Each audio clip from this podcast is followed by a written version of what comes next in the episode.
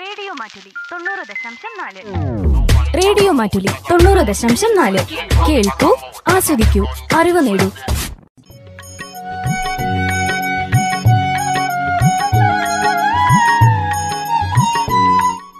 ഗാന്ധി ദർശനം. നിർവഹണം മംഗലശ്ശേരി മാധവൻ മാസ്റ്റർ.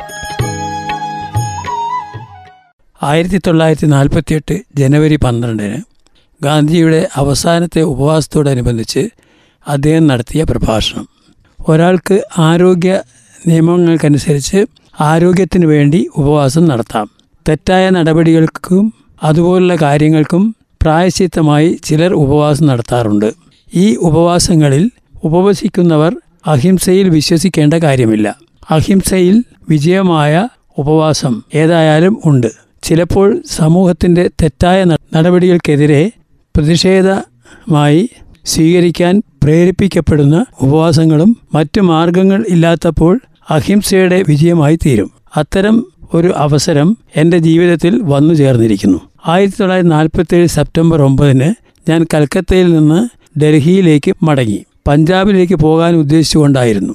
എന്നാൽ അത് സംഭവിച്ചില്ല. പ്രസന്നമായ ഡൽഹി മരിച്ചവരുടെ നഗരം പോലെ തോന്നി. തീവണ്ടിയിൽ നിന്ന് ഇറങ്ങിയപ്പോൾ ഞാൻ കണ്ട മുഖ- മുഖങ്ങളിലെല്ലാം മ്ലാനത നിഴലിക്കുന്നതായി ഞാൻ കണ്ടു. ഒരിക്കലും തമാശ വിരസമുണ്ടാക്കാത്ത സർദാർജിയിൽ പോലും ഒരു വ്യതിയാനം ഉണ്ടായിരുന്നില്ല. ഇതിന്റെ കാരണം എന്താണെന്ന് എനിക്ക് മനസ്സിലായില്ല. അദ്ദേഹം എന്നെ സ്വീകരിക്കാൻ പ്ലാറ്റ്ഫോമിൽ ഉണ്ടായിരുന്നു. അദ്ദേഹം താമസിയാതെ യൂണിയൻ മെട്രോപോളിസ് നടന്ന ദുഃഖകരമായ അസ്വാരസ്യങ്ങളെക്കുറിച്ച് ഉള്ള വാർത്ത എന്നെ അറിയിച്ചു. ഞാൻ ഡൽഹിയിൽ എത്തിയിട്ടുള്ളത് പ്രവർത്തിക്കാനോ മരിക്കാനോ ഡു ഓർ ഡൈ ആണെന്ന് എനിക്ക് തോന്നി. പട്ടാളത്തിന്റെയും പോലീസിന്റെയും ഇടപെടലിലൂടെ അനിവാര്യമായ ശാന്തത അവിടെ ഉണ്ടായിരുന്നു. എന്നാൽ ഹൃദയത്തിൽ വലിയൊരു കൊടുങ്കാറ്റുണ്ടായിരുന്നു. അത് ഏത് നിമിഷവും പൊട്ടിത്തെറിക്കാമായിരുന്നു. ഇത് പ്രവർത്തിക്കുക എന്ന പ്രതിജ്ഞയുടെ പൂർത്തീകരണമായി ഞാൻ കണക്കാക്കുകയില്ല. എന്നെ മരണത്തിൽ നിന്ന് രക്ഷിക്കുക മാത്രമാണ് കരണീയമായതെന്ന് എനിക്ക് തോന്നി. ഞാൻ ഹിന്ദുക്കളുടെയും സിഖുകാരുടെയും മുസ്ലിങ്ങളുടെയും ഹൃദയംഗമായ സൗഹാർദ്ദത്തിന് വേണ്ടി കേണപേക്ഷിച്ചു അടുത്ത ദിവസം ഞാൻ അവർക്കൊപ്പം നിലക്കൊണ്ടു. ഇന്ന് പന്ത്രണ്ട് ഒന്ന് നാൽപ്പത്തിയെട്ട് അസ്തിത്വമുള്ള ഒരു ദിനമല്ല. ഒരു ഇന്ത്യക്കാരനോ പേരുകൊണ്ട് രാജ്യസ്നേഹി ആയിരിക്കാത്ത ദേശാഭിമാനിയോ ആയിരിക്കാനോ കഴിയുന്നില്ല. അവിടെ മുഴങ്ങിക്കൊണ്ടിരിക്കുന്ന ശബ്ദം ഏറെ നേരം തുടർന്നെങ്കിലും ഞാൻ അതിനു നേരെ എന്റെ ചെവികൾ അടയ്ക്കുകയായിരുന്നു. അത് സാത്താന്റെയോ എന്റെ കഴിവുകേടോ ആകട്ടെ. ഒരിക്കലും അശക്തനാവാൻ തോന്നിയില്ല. ഒരു സത്യാഗ്രഹിക്ക് ഒരിക്കലും അങ്ങനെ ആവാൻ കഴിയുകയില്ല. അവർ എന്നെ നിത്യേന കാണുന്നവരാണ്. എന്തു ചെയ്യണമെന്ന് അവർക്ക് അറിയാമായിരുന്നു. ഞാൻ രണ്ട് മൂന്ന് ദിവസമായി ഇതിൽ ആദ്യ പൂണ്ടിരിക്കുകയായിരുന്നു അതിൽ അവസാനം ഒരു തീരുമാനത്തിലെത്തുകയും അതെന്നെ സന്തോഷിപ്പിക്കുകയും ചെയ്തു. ഒരാൾക്കും അയാൾ പരിശുദ്ധനാണെങ്കിൽ അദ്ദേഹത്തിന്റെ ജീവിതത്തേക്കാൾ വിലപ്പെട്ടതായി ഒന്നുമില്ല. ആ പരിശുദ്ധി എന്നിലുണ്ടെന്ന് ഞാൻ കരുതുകയും പ്രാർത്ഥിക്കുകയും ചെയ്യുന്നു. ഞാൻ ഈ തീരുമാനത്തെ ന്യായീകരിക്കുന്നു. ഈ ശ്രമത്തെ അനുഗ്രഹിക്കാൻ ഞാൻ നിങ്ങളോടെല്ലാം ആവശ്യപ്പെടുകയും എനിക്ക് വേണ്ടി പ്രാർത്ഥിക്കാനും എന്നോടൊപ്പം ആയിരിക്കാനും അഭ്യർത്ഥിക്കുകയും ചെയ്യുന്നു. നാളെ കാലത്ത് ആദ്യ ഭക്ഷണത്തോടൊപ്പം ഉപവാസം ആരംഭിക്കും.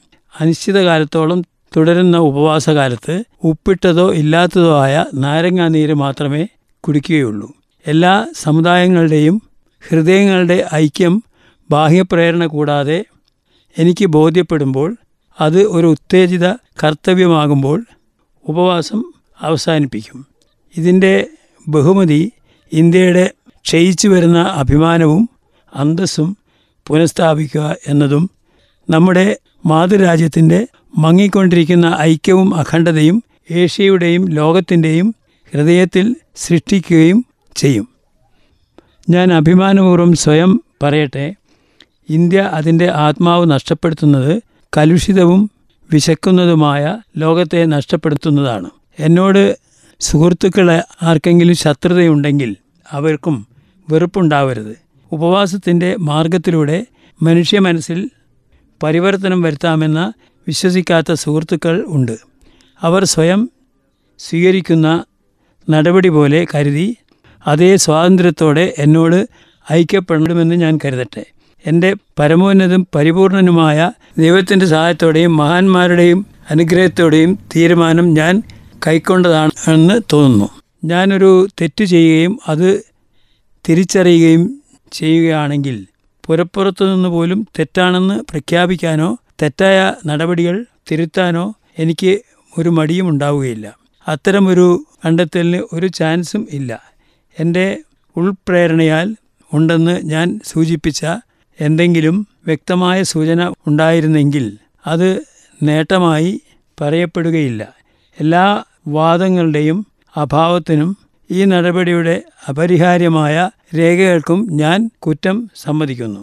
ഇന്ത്യ പൂർണമായും ചുരുങ്ങിയത് ഡൽഹിയിലെങ്കിലും ഈ ഉപവാസത്തിൽ പ്രതികരിച്ചാൽ ഉടൻ ഉപവാസം അവസാനിപ്പിക്കും. എന്നാൽ ഇത് പെട്ടെന്ന് അവസാനിപ്പിച്ചാലും താമസിച്ചാലും ഒരിക്കലും അവസാനിപ്പിച്ചില്ലെങ്കിലും ഇതിന്റെ പേരിൽ ഒരു പ്രതിസന്ധി ഉണ്ടായാൽ അത് കൈകാര്യം ചെയ്യുന്നതിൽ ഒരു മൃദുല സമീപനവും ഉണ്ടാവുകയില്ല.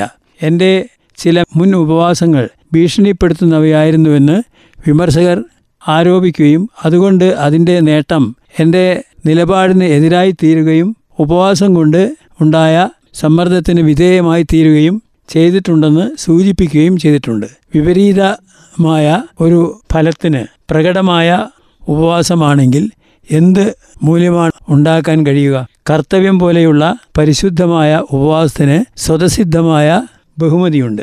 അത് കൊണ്ടുവരുന്ന ഫലത്തിൽ ഞാൻ ഉദ്യുക്തനാകുന്നില്ല.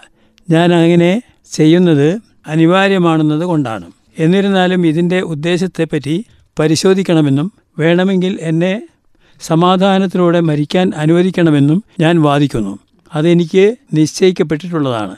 മരണത്തെ സംബന്ധിച്ചിടത്തോളം പ്രശോഭിതമായ ഒരു അന്ത്യമായിരിക്കും. ഇന്ത്യയുടെയും ഹിന്ദു ഹിന്ദുയിസത്തിന്റെയും സിഖ്സിസത്തിന്റെയും ഇസ്ലാമിന്റെയും നാശത്തിന് നിസ്സഹായനായി സാക്ഷ്യം വഹിക്കുന്നതിനേക്കാൾ ഭേദം അതായിരിക്കും. പാകിസ്ഥാൻ ലോകത്തിലെ വിവിധങ്ങളായ വിശ്വാസങ്ങൾക്ക് തുല്യ അന്തരവും ജീവിത സുരക്ഷയും സാമ്പത്തിക തുല്യതയും അംഗീകരിക്കാതിരിക്കുകയും ഇന്ത്യ അത് പകർത്തുകയും ചെയ്യുകയാണെങ്കിൽ തകർച്ച അനിവാര്യമാണ്. അപ്പോൾ മാത്രം ഇസ്ലാം രണ്ട് ഇന്ത്യയിലും മരിക്കും. ലോകത്തിലല്ല. എന്നാൽ ഹിന്ദുയിസത്തിനും സിഖ് ഇസത്തിനും ഇന്ത്യയ്ക്ക് പുറത്ത് ലോകമില്ല. എന്നാൽ എന്നിൽ നിന്ന് വ്യത്യസ്തമായവർ അവരുടെ നിലനിൽപ്പിനു വേണ്ടി അതെത്ര ശ്രമകരമാണെങ്കിലും എന്റെ ബഹുമാനം അറിയിക്കുന്നു. എന്റെ ഉപവാസം അതിവേഗം ജനങ്ങൾ ഉൾക്കൊള്ളട്ടെ.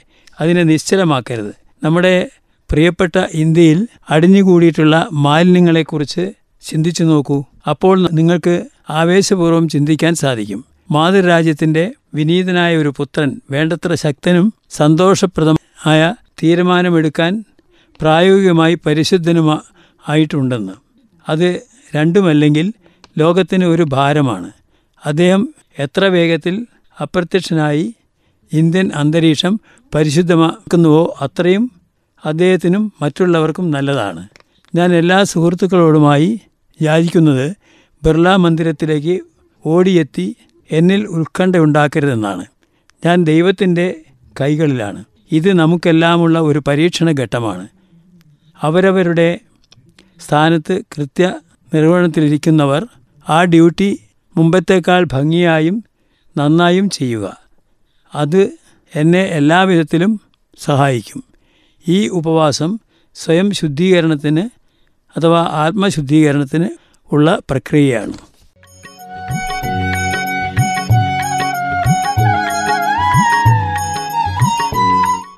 ഗാന്ധി ദർശനം. നിർവഹണം മംഗലശ്ശേരി മാധവൻ മാസ്റ്റർ. റേഡിയോ മാറ്റുലി തൊണ്ണൂറ് ദശാംശം നാല്. റേഡിയോ കേൾക്കൂ ആസ്വദിക്കൂ അറിവ് നേടൂ.